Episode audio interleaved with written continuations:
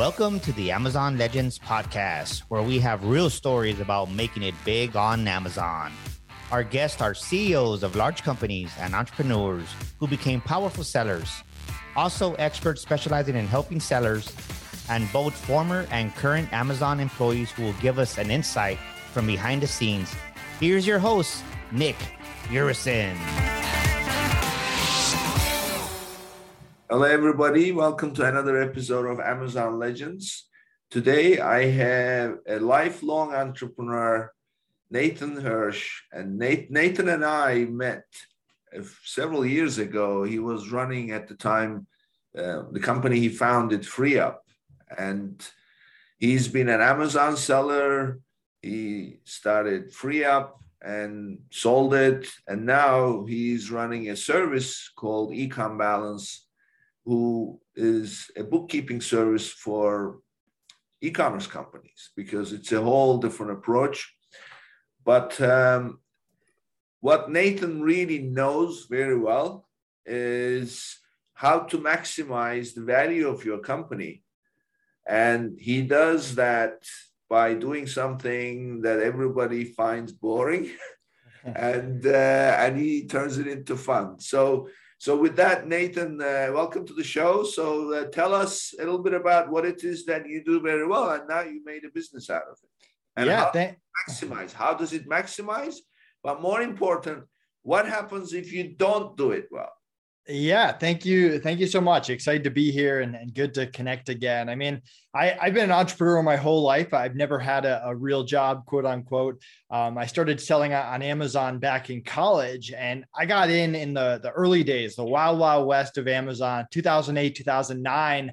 Um, and, and I was selling millions of dollars out of my college dorm room. I ended up selling over $25 million over a six, seven year period but I didn't know anything about business. I didn't know anything about bookkeeping. The only way that I knew I was making money was either a spreadsheet or by seeing money go into my bank account. And I, I, avoided bookkeeping like the plague. I would wait until the end of the year. I would take all my credit card statements, all my bank account statements, dump it on my accountant. He would spend two months doing my, my taxes. We'd file it and then I'd repeat again the next year and the next year and the next year. And I did that for, for six, seven years. And one, one of many reasons that, that I didn't have a success long term on Amazon is I didn't know my, my monthly numbers. I had no idea what I was really making each month, what products were doing better than other products. And I couldn't make real business decisions based on my expenses or my payroll or anything like that because I was going off of a spreadsheet and I was just getting numbers at the end of every year instead of every month. So when I ended up starting FreeUp, I, my business partner and I, we realized that that was not the correct way to do bookkeeping. And we hired a, an internal bookkeeper from day one.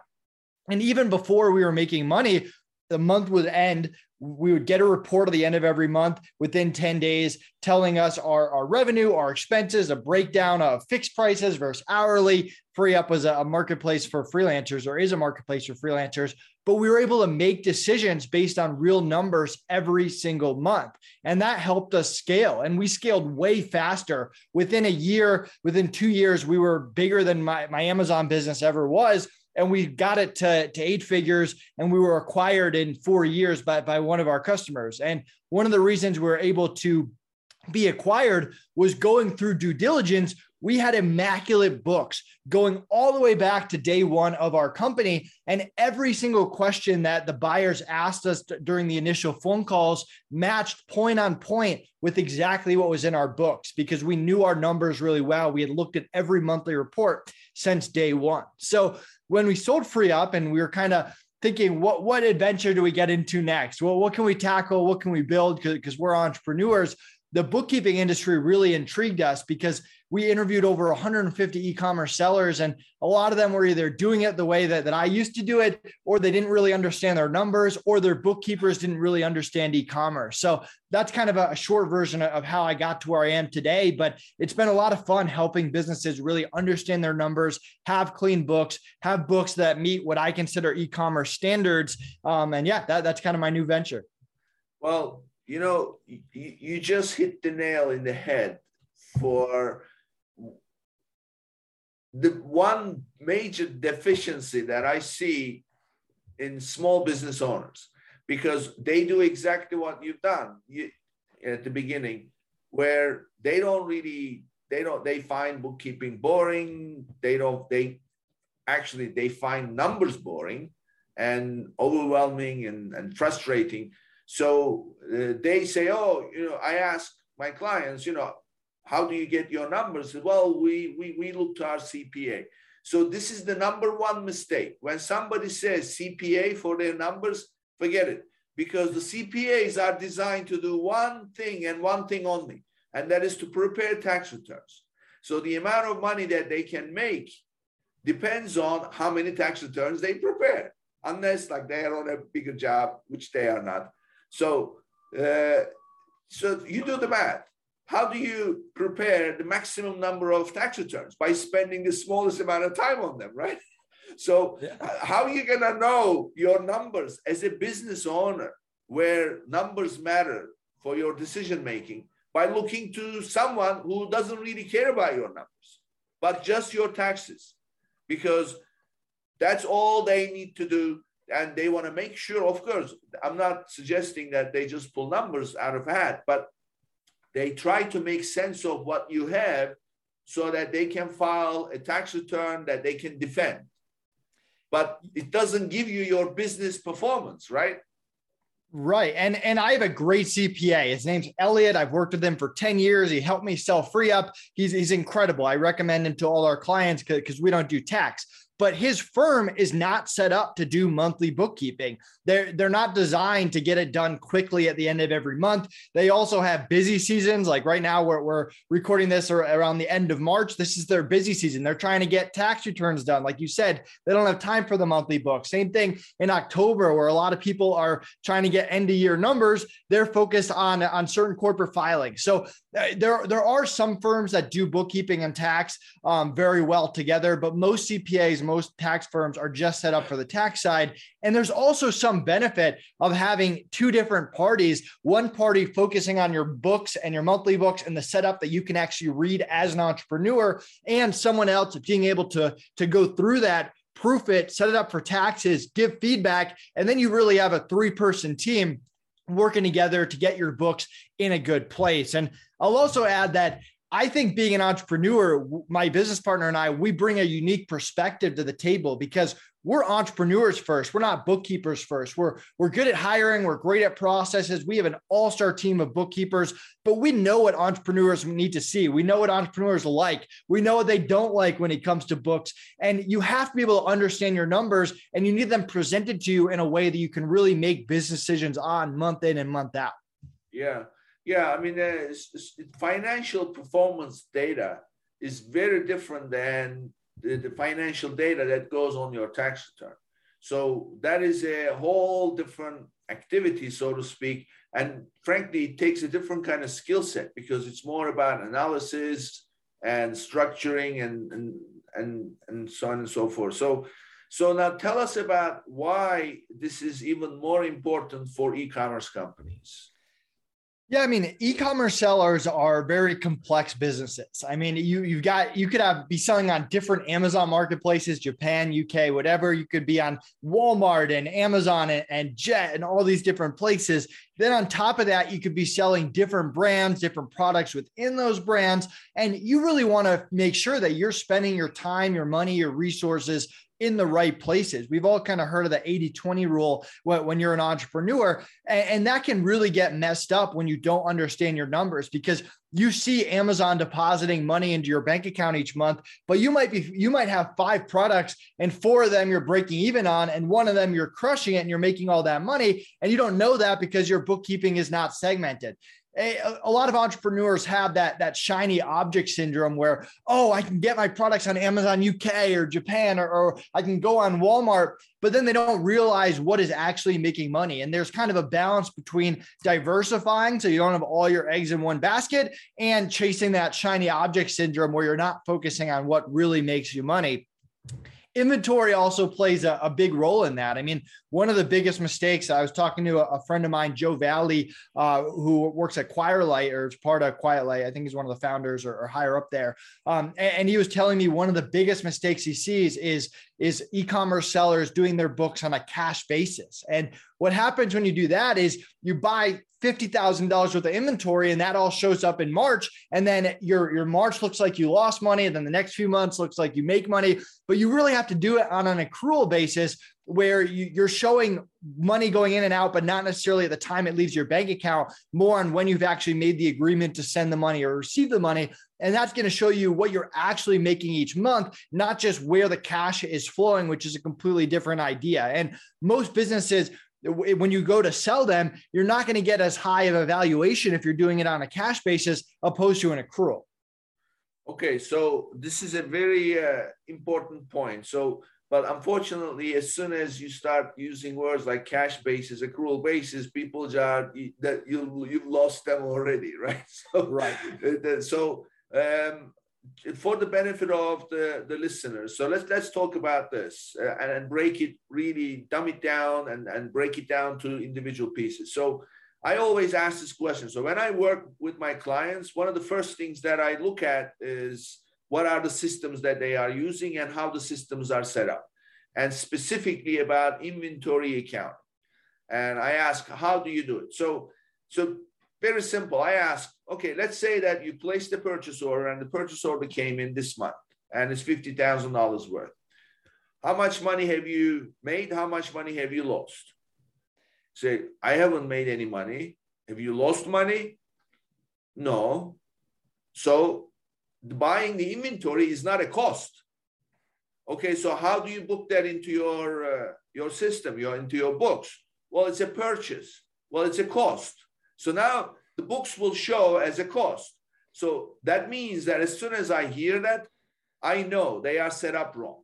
Because when you buy inventory, that's an asset. So right. it has to go on your balance sheet. So let's say that you buy inventory and let's say that it's some unique product that nobody else has and you pay $50,000 for it. And the, the day after you bought it and paid for it, somebody came and said, I'm going to write you a check for $100,000. Sell me that inventory.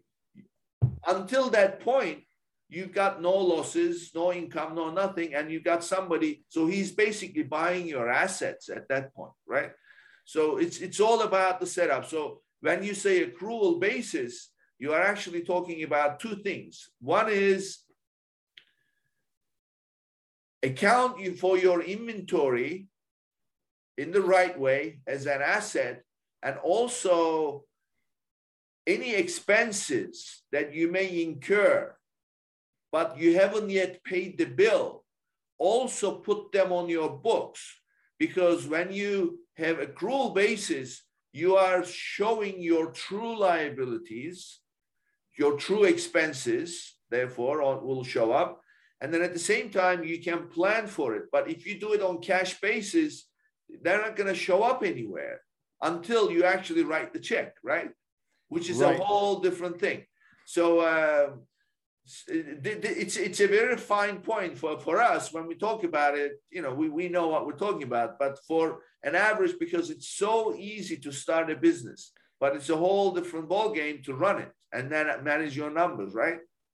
Absolutely. And I mean, a simple way to, to think about it, if you if you own a lemonade stand and you buy cups, if you're doing cash basis, the second you swipe your credit card and it goes on your credit card, it goes on your books. Well, if you're doing accrual, maybe you have a vendor that you're getting cups, but you do not have to pay them for 90 days. Let's say you're on net 90 terms, but even though you haven't paid them yet, it still goes on your books because you've agreed to that purchase. So that's kind of how I look at it. And the other thing to keep in mind is the balance sheet becomes incredibly important when you're an e-commerce seller. For for other companies like like FreeUp, the balance sheet was not important at all. I mean, we're we're getting paid before we pay the freelancers. There's no inventory, there's no office, there's no real assets. Balance sheet was not an important part of selling the company.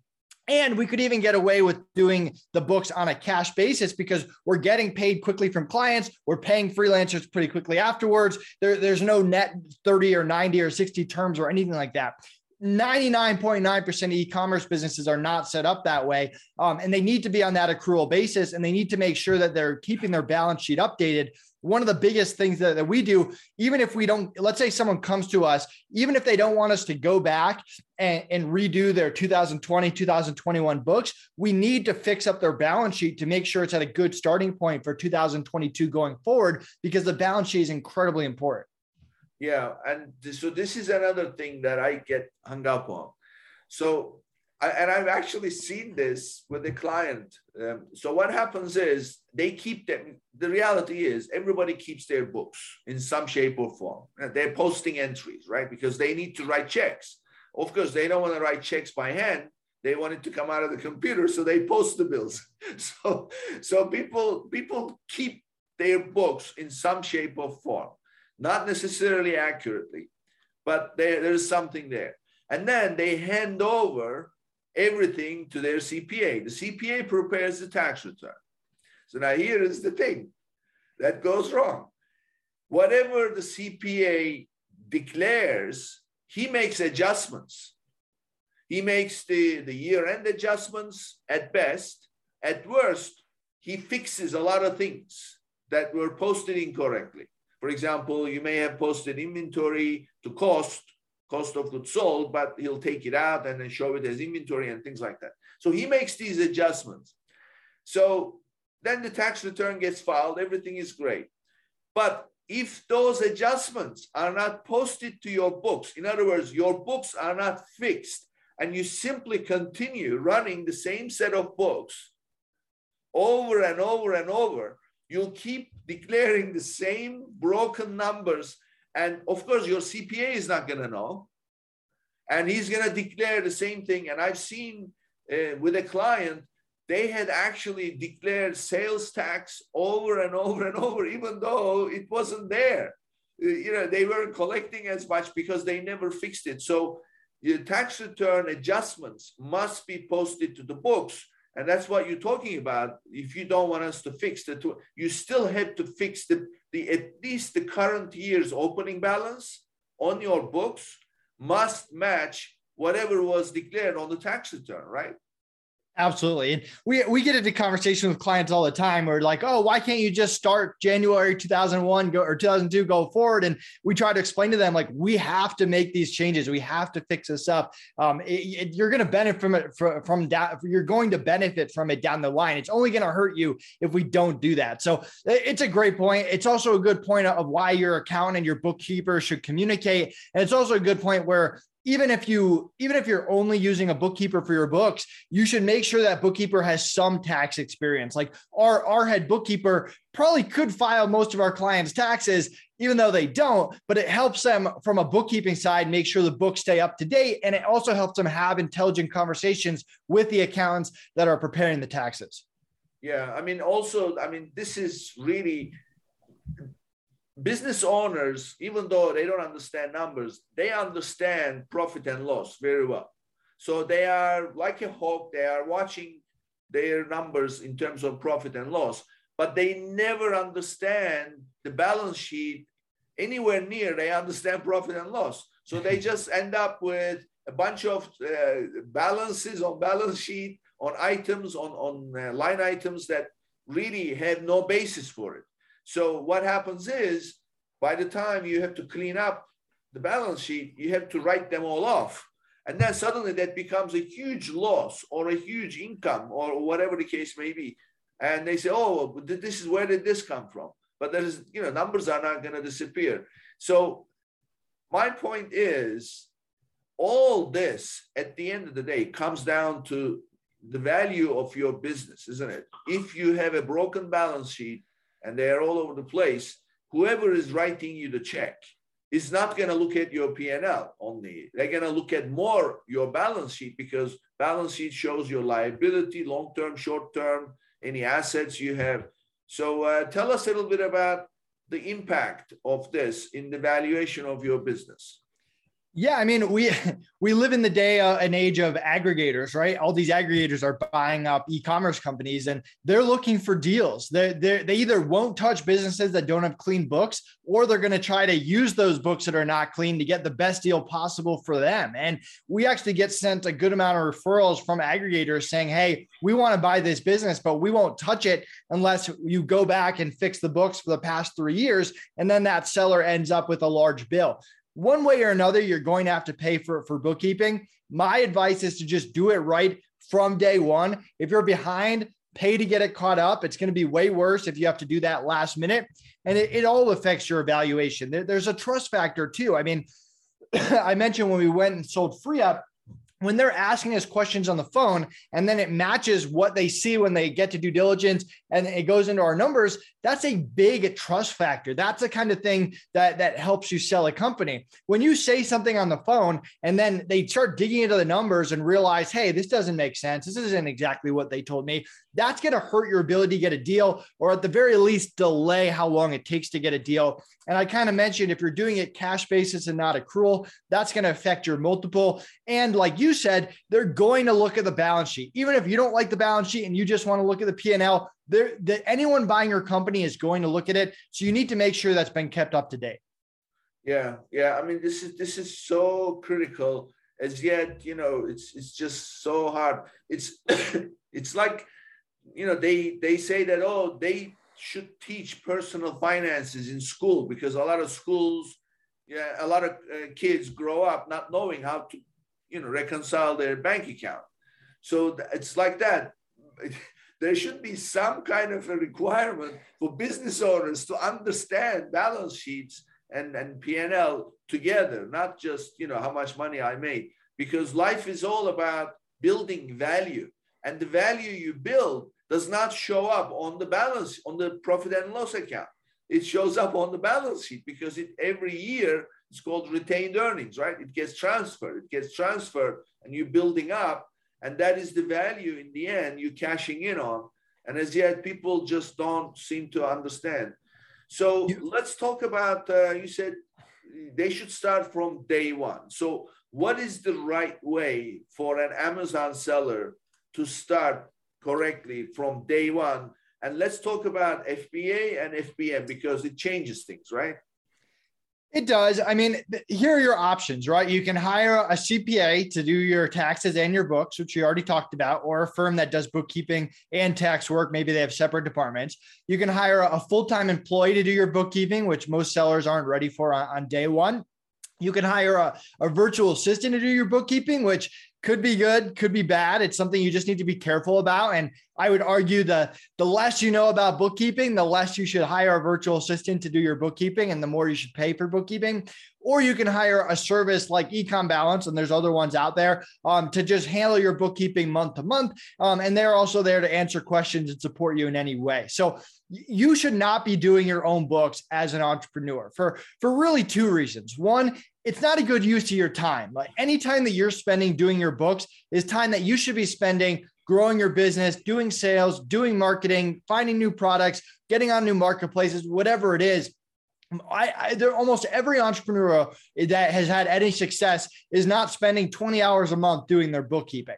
Second of all, you're probably not going to do it correctly. Most entrepreneurs are not CPAs, they're not bookkeepers. They can watch some YouTube videos, take some courses on doing bookkeeping, but they're probably not going to do it right at the end of the day. And it's probably just going to have to get redone later. I know I spent so much time with my Amazon business trying to do the books myself in year one, two, and three. And then I just had to pay afterwards for someone to redo all that work because I didn't really know what I was doing back in, in 2010, 11 as a college kid running my first business. And you can learn over time and you can get a little bit better, but it's not a good use of your time. So get in the mentality that someone else besides you should be doing your bookkeeping and then look at what those different options are. I already went through them the, the full time employee, the VA, the service, the, the bookkeeper, the accountant, all of those, and decide what makes sense for my, my budget. You can do some price shopping, but figure out how do I get it so the month ends and within 10, 15 days, I get all the reports I need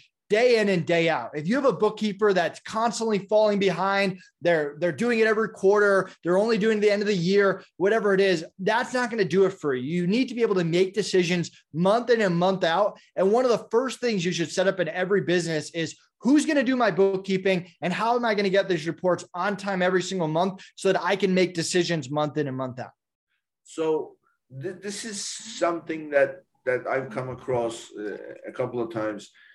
A lot of the times people don't understand business owners don't understand numbers and they need help. So how do they what is the best way to identify who is actually knowledgeable about the subject? Because you hired the wrong person because i've seen these people.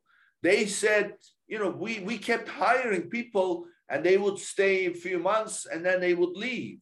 And they never knew. And then i would come in the in the picture late in the game and i would find that they've done so many things wrong and basically they had no idea what they were doing. So there is a lot of pretend bookkeepers pretend services out there so how do you know the right ones and and pick pick the good ones yeah, I mean, there's reviews and there's referrals. That's one way. My personal favorite way is to get your accountant, get your CPA to proof your bookkeeper's work. If I'm a new seller and you've got that CPA, hire a bookkeeper, have them do a month or two of work, pay your accountant to review the stuff and give the feedback. You can also hire higher level bookkeeper consultants. Maybe you have a friend higher up.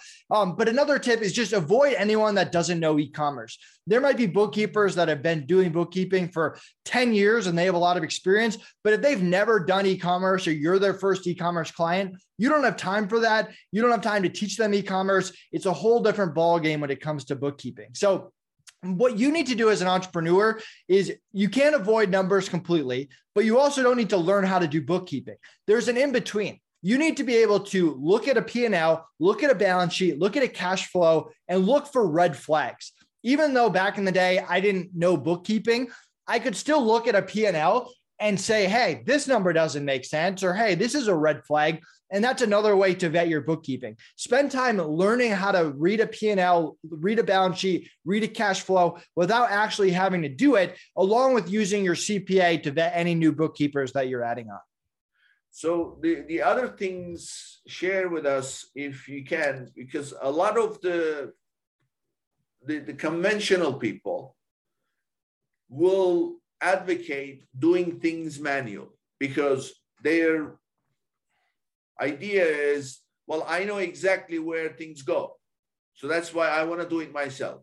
But as you know, e-commerce means volume, high volume means automation. So therefore, a lot of the bookkeeping entries need to be made in an automated manner through systems. So can you share with us some uh, examples of what is best to automate in your bookkeeping and what is best to do manually, even though it's possible to automate? And what are things that there is no automation? You have to do manually, religiously on regular basis. Yeah, if you're a smaller seller, you might be able to have a bookkeeper that does most of it manually and get away with it for a little bit until you scale. One of the first things we automate for all our clients is using a tool called A2X, and that brings in all Amazon sales and really organizes the fees. Amazon reports are not great. They can be different for every single seller and every single marketplace. It can be very tough to, to realize what you're actually making. And like you and I talked about, most sellers make the mistake of just grabbing what's deposited into their bank account and putting that into their books. And that's not the correct way to do it. You want to have total sales minus Amazon fees and then the net um, actually put into your book. So that's one of the first things you automate. If you hire a bookkeeper and they're doing Amazon reports or Walmart reports or whatever it is manually, um, that's a red flag unless you're super small or have a, a super simple business. Now, expenses and stuff, the, the way that we like to do it is we like to do a, a run through to really get to understand some understand someone's business because you might get in there and there's some transactions that aren't labeled properly or you have some questions about what stuff is but most businesses they end up making 90% of the same transactions month in and month out. And then you can start to automate hey, we got these transactions, but we know from the past eight months that this transaction is this. So it's just kind of a combination of manual and automation there. But the automation usually comes on that, that sales side and then inventory can be um, pretty complicated as well, just depending on how you want to set it up we have two ways you can do it. One, if you're using a tool like Inventory Labs or, or, whatever it is, and, you're providing us cost of goods, we'll just plug that into your books every single month. Or we can do a cost of goods averaging to average it out over a period of time, which is another way. It's kind of the, the shortcut version that, that's still GAAP approved and still helps you understand your numbers, but doesn't require you doing intense inventory management that not every single seller needs to do. Yeah, so the inventory accounting is a whole different ballgame. So you have two things in play. First of all, when you make a purchase and the inventory is is delivered to you, that needs to go on your balance sheet. And then every time you sell an item, the, the value of the inventory must be transferred from your balance sheet into your cost of goods sold. So what happens if your cost is changing, right? So if you bought 100 pieces at $10 and then another 100 pieces at $12, what is the cost of your sale? So, so until the first 100 is sold, obviously it has to be done at $10. So that's what you're referring to as averaging out or, you know, doing it. Uh, tell us a little, a little bit about how you handle that part. Yeah, and this is kind of borderline of why I hire very good bookkeepers to, to, kind of help this part of it. I mean, we, we have we have clients who have very complex inventory systems, and we have we have clients who do print on demand, which makes it even more complex because then they've got all these different vendors, and they're buying one thing, and then it's getting shipped to another place, and then it's getting customized, and then it's getting sent to Amazon, and then it's getting sold there. So they, the inventory can be as simple as just averaging out, like you said, if you've got 10 and 12 and, and then maybe you're selling the 10 first or you're just averaging it out or it can be very complex where you need that inventory labs or different software or some people use spreadsheet to get it done um, and then it just depends on how good your system is. And if you already have a good system, we're not trying to go in and break it. We're going to go in and either get the numbers from you each month, or we can take it over if it's already set up. Or if you don't have a good system, that's usually when we refer to that cost of goods averaging, because you're still going to get a very accurate picture of what you're making every single month and your balance sheet and everything is going to be correct. Um, but you're not going through that, that complex phase of what I would consider the next level of inventory. Yeah. So really, Nathan, what I'm hearing at the end of the day from you is doesn't matter whether it's e-commerce business, but if it's e-commerce, especially Amazon, you have to do this for every business. You can't just come up with a business idea and then start shifting merchandise. You have to think about how am I going to account for this? How are we going to treat this event and that event on the books?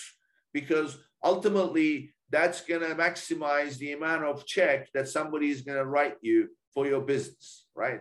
You have to think about it ahead of time before doing things. Yeah, absolutely. I mean, every entrepreneur, you got to have a lawyer, you got to have an accountant, you got to have a bookkeeper. I mean, those are kind of the, the three basic things. And you got to spend time up front getting your system set up. Something like inventory can get really messy very quickly. And if you have to go back and figure out a year worth of inventory, a year worth of cost of goods sold on different platforms over a long period of time, that can get very costly, very time consuming. It can pull you away from what you should be doing. And it's always faster to just get it set up right from day one. Even if it takes hours up front, it's way better than trying to fix it later on. Yeah, exactly and also you know these let's say that you are fortunate enough for somebody to be interested in acquiring your business that's a process right? It takes it takes time. I mean, they're going to go through your books they're going to go through your operation they're doing their due diligence and it's already a, a fairly arduous process. And by having books that are not really well organized and clean you just make it even worse. And the whole thing takes longer, and you may lose them in the process because they lose their trust, as you mentioned earlier, right? Our due diligence lasted six months. Part of that wasn't anyone's fault. Part of it was lawyers taking a long time to kind of go back and forth. But that's with immaculate books. Our books could not have been cleaner. And it was stressful. It was long keep in mind while you're going through due diligence, you may or may not sell the company. The buyer could drop out at the last second, and you don't want to neglect your business for six months. So while we're going through due diligence, we're also trying to run this business, grow this business. We might be going back to this business and continuing to run it if we don't sell it. So that that becomes a nightmare if your books are are a mess. And if you have to pay a bookkeeping firm to to redo your past two years of books it's not like that bookkeeping firm is going to drop everything and get your books done in a week. That could be a month two month three month process. So to do, due diligence is already a long process, not to mention when you're waiting on a third party to get that stuff done, even though they might be working as hard as efficiently as possible. And there's a lot of back and forth in there as well. If we're redoing someone's books for the past year and it's a mess, there's points where we have to say, hey, let's go to the owner of the business and figure out what these transactions are or why they did it this way. Then we can get back to work. So, hey, due diligence can be stressful, it can be long. The way to make it easier is to have clean books from the beginning and not wait until the last minute to get everything fixed up. Yeah, yeah. And uh, if you haven't started the right way at the beginning, the sooner you get it cleaned up, the cheaper it's going to be for you in the long run, right? Absolutely. Um, it, it, having clean books makes everything better. And remember, even if you don't sell your business, the main goal of, of the bookkeeping from your side as an entrepreneur is to make good business decisions every single month. Should you hire more people? Should you let someone go? Should you expand to other marketplaces? Should you focus on making your current products profitable? Should you buy more inventory? Should you maybe make a smaller inventory purchase? You can't make these decisions just by a spreadsheet or just by um, by looking at the money going into your bank account or by just looking at your tax return at the end of the year. You need to be able to make those decisions month in and month out and make them quickly. Yeah, exactly. Now, uh, something you said about hiring, firing uh, is a good segue to my next question. So, in your experience dealing with e commerce companies and Amazon sellers in particular, what is the makeup of a good team? And, and, and, and describe to me the roles. You know, what should people absolutely make room for mentally prepare themselves that I'm going to have somebody for these roles. So, what is that makeup and what does it take to be successful? Yeah, great question. I so I actually own another company called Outsource School, which teaches our hiring processes, and it's it's really the exact process we use to hire people at all our businesses. It's something that we built seven years ago, and we've been using it ever since to hire all star people. Um, but in terms of the setup, I mean, think of the different teams that, that you have. You've got a, a marketing team that that person might handle PPC. You've got a, an operations team. Those people are filling orders. You've got your, your bookkeepers, your lawyers, your accountants, which are kind of like a, a separate thing off to the side. And then you've got that, that CEO or, or that person who's running it up above them. And the goal is to make all those teams communicate and work together in the same process. The, the person who's listing the products should be talking to the PPC person. The, the customer service reps who's dealing with the customer issues should be talking to the operations manager. So some, some something along those lines of breaking it down. So you've got the marketing, the operations, the customer service with someone above managing all of them that's the the the most simple version of it. And then you can kind of streamline it down where hey you've got someone doing listing you've got someone doing graphic design you got someone doing videos. Well what i like to do especially if you're a smaller seller and you're not doing eight figures is all the creatives you you want to build a rolodex of creatives that you can go to. You don't every time you have a graphic design project or or you need a listing being written you don't want to have to go hire on the spot. You want to have three or four listers two or three graphic designers two or three video editors. They might have other clients but whenever you have work, you've got these people that you've already worked with, they trust you that you can go to, and then they'll deliver the work to whoever is putting the final, final touches on that listing. So figure out what those main full-time roles are, and then also create a Rolodex of reliable freelancers you can go to for different projects that you can use in multiple businesses, multiple brands. The same video editors we're using in Ecom Balance. We also used it outsource school. We also used it, used it FreeUp, and you can actually bring them from business to business. So, in your experience, what are certain roles that are best to be outsourced rather than hire a full-time in-house person? Yeah, good question. So hey, keep in mind, I ran a drop shipping business. So anything that was communicating with suppliers, anything that was customer service, anything that was actually filling orders and tracking orders and making sure they were delivered, all of that we outsourced to the Philippines.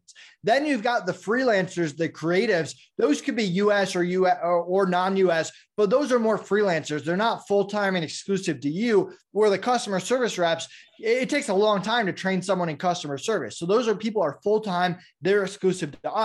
Whereas that lister or that graphic designer, they might have other clients. Same thing with an operations manager, someone who's actually managing the Amazon account. You want that person full time and exclusive to you. And then with marketing, you've got different options. You can hire a PPC agency, you can hire a full time marketing person internal. That's not something I would necessarily outsource to the Philippines, although there are some great hires out there if you spend the time to, to really vet that. I see. And financial management? So we're keep in mind Connor and I are very good at outsourcing. So with FreeUp, we we hired a, a, bookkeeper in the Philippines who is awesome. For for most people, that's that's not sustainable or that's not something they can do. So your bookkeeper, your lawyer, and your accountant are usually US based. US based. Okay. So um, so tell us a little bit about what seeing the e-commerce business from numbers standpoint Tell us a little bit about uh, what you see as the opportunities in the future in, in e-commerce companies, and also what are the challenges that come with it. Yeah, I mean, we, we live in the day and age of businesses being bought by aggregators and they're looking for brands. I think the the the days of the wild wild west of Amazon where you can list anything or, and just sell it for a long period of time are over. There are some things you can do to, to make some money quick, but I would argue those are not scalable. What you need to focus on is how can you actually build a brand? How can you actually build something that's going to be around in 5, 10, 15 years that actually has a good sustainable profit margin that can handle supply chain issues, that can handle Amazon fees being raised, raised or competitors coming in a lot of these smaller margin businesses struggle in times of crisis or times of change. So that's something to keep in mind where the, the, the, the, companies that survive now are really focused on building a brand, having a presence maybe outside of Amazon, having an email list that they can control, but also having the margins that can support them if things go wrong. And, and the, I guess the other thing is just cash flow.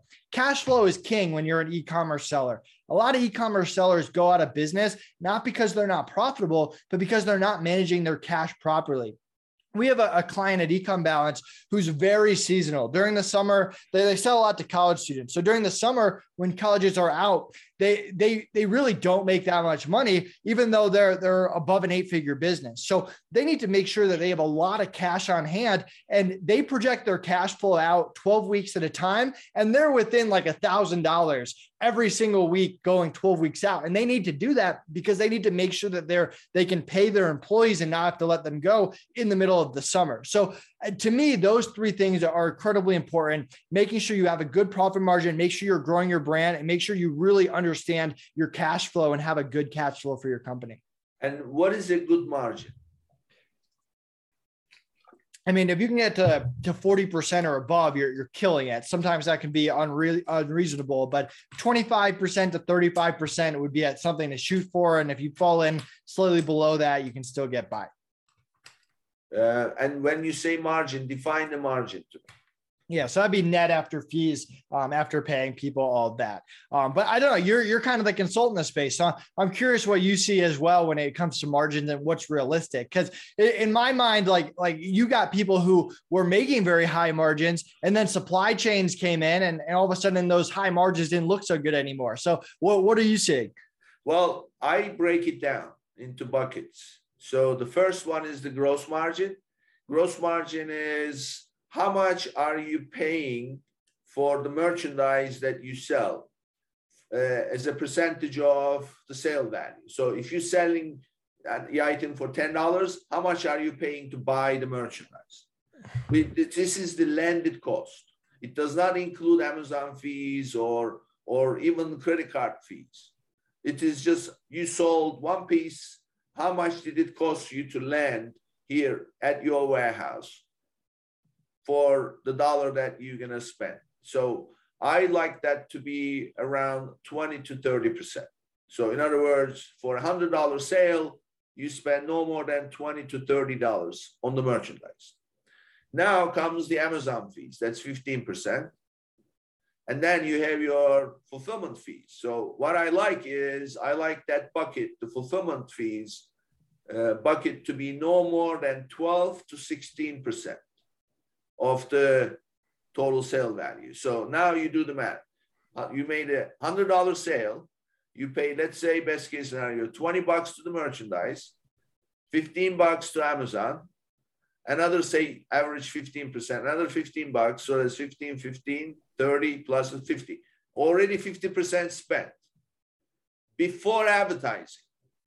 So I say allow, if you are building uh, your own private label product line, you need to advertise, right? So I say allow 20% of your sale on advertising. So now you are up to 70%.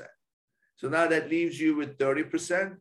And then this is, you have the, uh, what do you call, other incidentals like storage and bits and pieces. So that's 5%.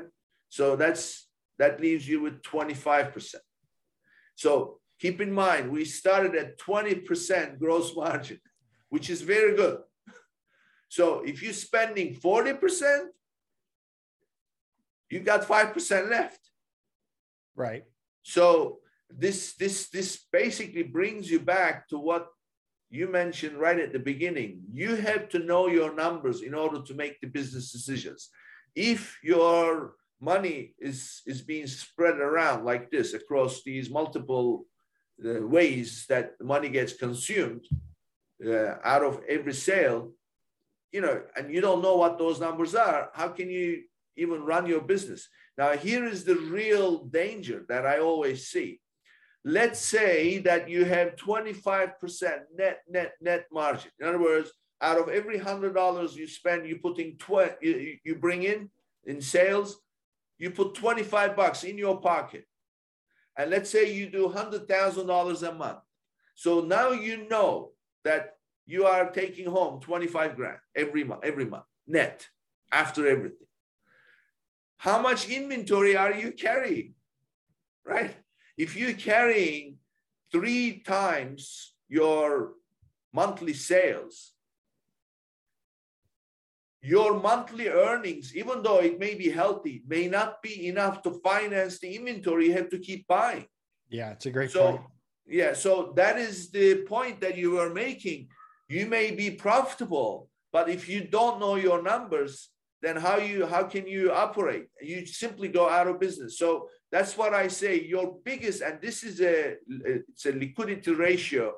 You need to know how much net liquidity you're generating, net profit you're generating every month, and then how much inventory you're carrying at all times, at any one time. So if you've got $100,000 worth of inventory,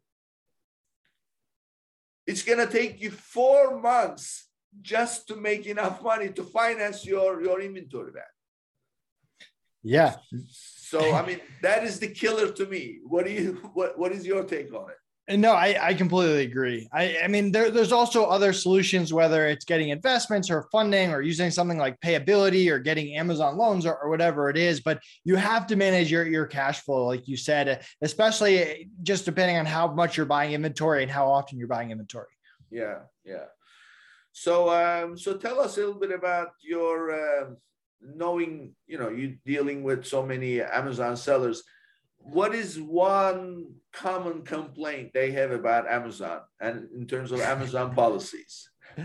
I mean, it keeps you on your toes, right? Like they can change things at, at a, a, blink of an eye, whether it was a review fiasco that happened uh, towards the end of last year, or changing fees or storage fees or, or, whatever it is. I mean, competitors, hijack listings, all of that stuff. I mean, I've been selling Amazon since, or I've been in the Amazon space since since 2008, so I've seen it all. I've seen everything change kind of across the the board there. Um, I, I I think the the the real sellers, the the people who are really crushing it kind of know that Amazon's changing and they're trying to stay five steps ahead of it. They know what's going on in the space. I mentioned they also might be diversifying, um, but they're also on, they're using those tools to, to make sure they always have enough cash, whether it's getting those inventory, those Amazon loans or using the, the payability companies or whatever it is. Um, yeah, those are kind of the, the common complaints. I'm sure you've heard kind of the same ones.